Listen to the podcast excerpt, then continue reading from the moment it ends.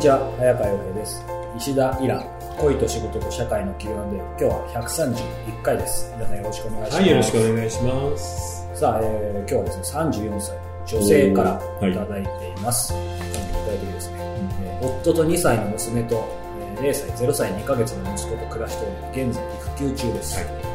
イラさんの声がセクシーで癒されています。おーありがとうございます。相談したいのは短期の夫との付き合い方です。うわえー夫は短期で家庭だけでなく職場でも隠しきれず短気な人間と上司など目上の人からも認知されているような、えータイプです、えー夫と正反対で私は短気ではないのですがえー大雑把でのんびりしているので余計に夫を怒らせることをしてしまいがちです。夫が怒っているかどうか顔色を気にしてしまいます。実は怒っていない時でもしかめっ面をしていたり何気ない返答で少し意に返さないことがあるとイラついたりしていて日々ストレスです。うん。えー自分の忘れ物を私のせいにしたりなど、えー私が怒られるのはお門違いだという時も多いです。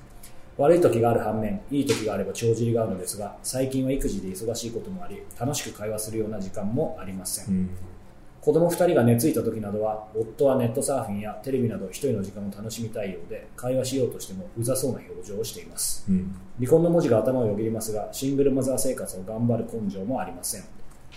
となると夫と仲良くやっていくしかないのですが毎日ちょっとしたことでイライラをぶつけられる毎日に本当に疲れました。どうしたらいいのか分かりませんといううわー、参ったね。ね。これはね、しかもはい。子供がね、まだ2歳と2ヶ月でしょ？そうですね ?2 ヶ月だとまだ夜泣きをするような段階なので、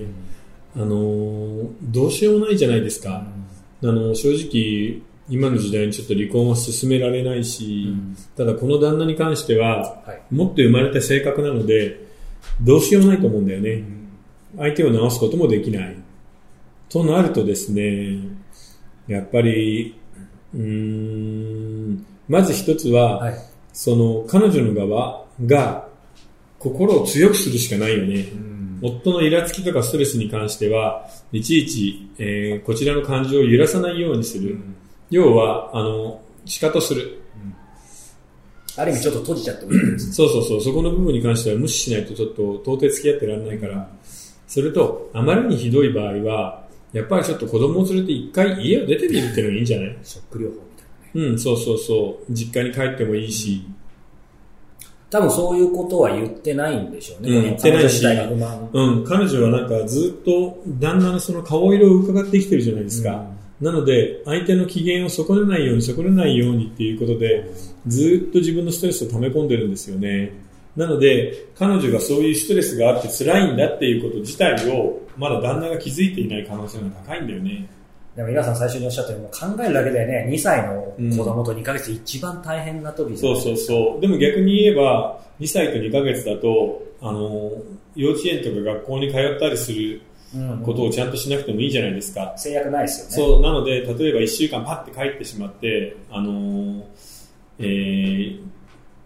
ミルクとか離乳食とか持って、それで一回思い知らせるっていうのはあるよね。うんうんそれと相手の母親にちゃんと伝えるとかさ、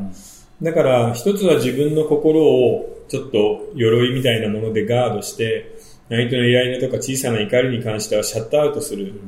ための努力を一つすること。で、もう一つはどうしてもわからないような場合、どうしても辛くなった場合には、一回ちょっと彼に警告を発するっていうのがやっぱりいいと思いますね。やっぱり言わずにね組める旦那さんもいるでしょうからそういう人だったらまあこういう状況になっうん、てないなんわけで、ないからね。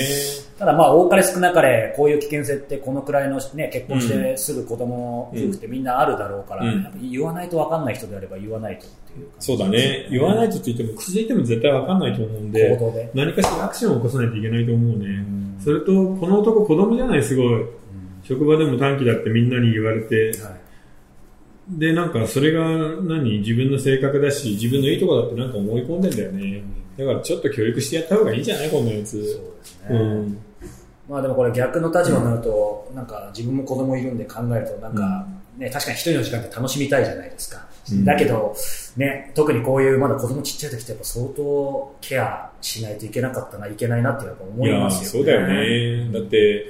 まあ、その2ヶ月の赤ちゃんと一緒にいるって一日中完璧にもうべったりくっつかないといけないわけだから、そのストレスとね、うん仕事のストレスを考えたら正直言って仕事が楽だからね。毎日行って楽だからね、職場って。あの、男は仕事大変だとか言うけど、本当会社って楽なのよ。育児の大変だといいんだから。うん。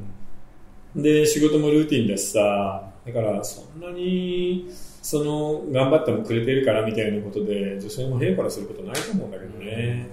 まあでもね、いずれにしても今後夫婦としてね、うん、やっていくんだったら、やっぱりいろんなぶつかりあってもそこら辺は、やっぱ分かってもらうように何かするしかないですよね。そうだね。ぶつかり合わなくていいと思うね。ガンっていうショックを一回与えて、ちょっと一回彼に、あ、そうか、大変なストレスが、その自分だけでも奥さんにもかかっているんだ。ちょっとは気をつけないとな、ぐらいの感じでいいんですよね。なので、それを与えるぐらいの食療法はいいと思いますよね。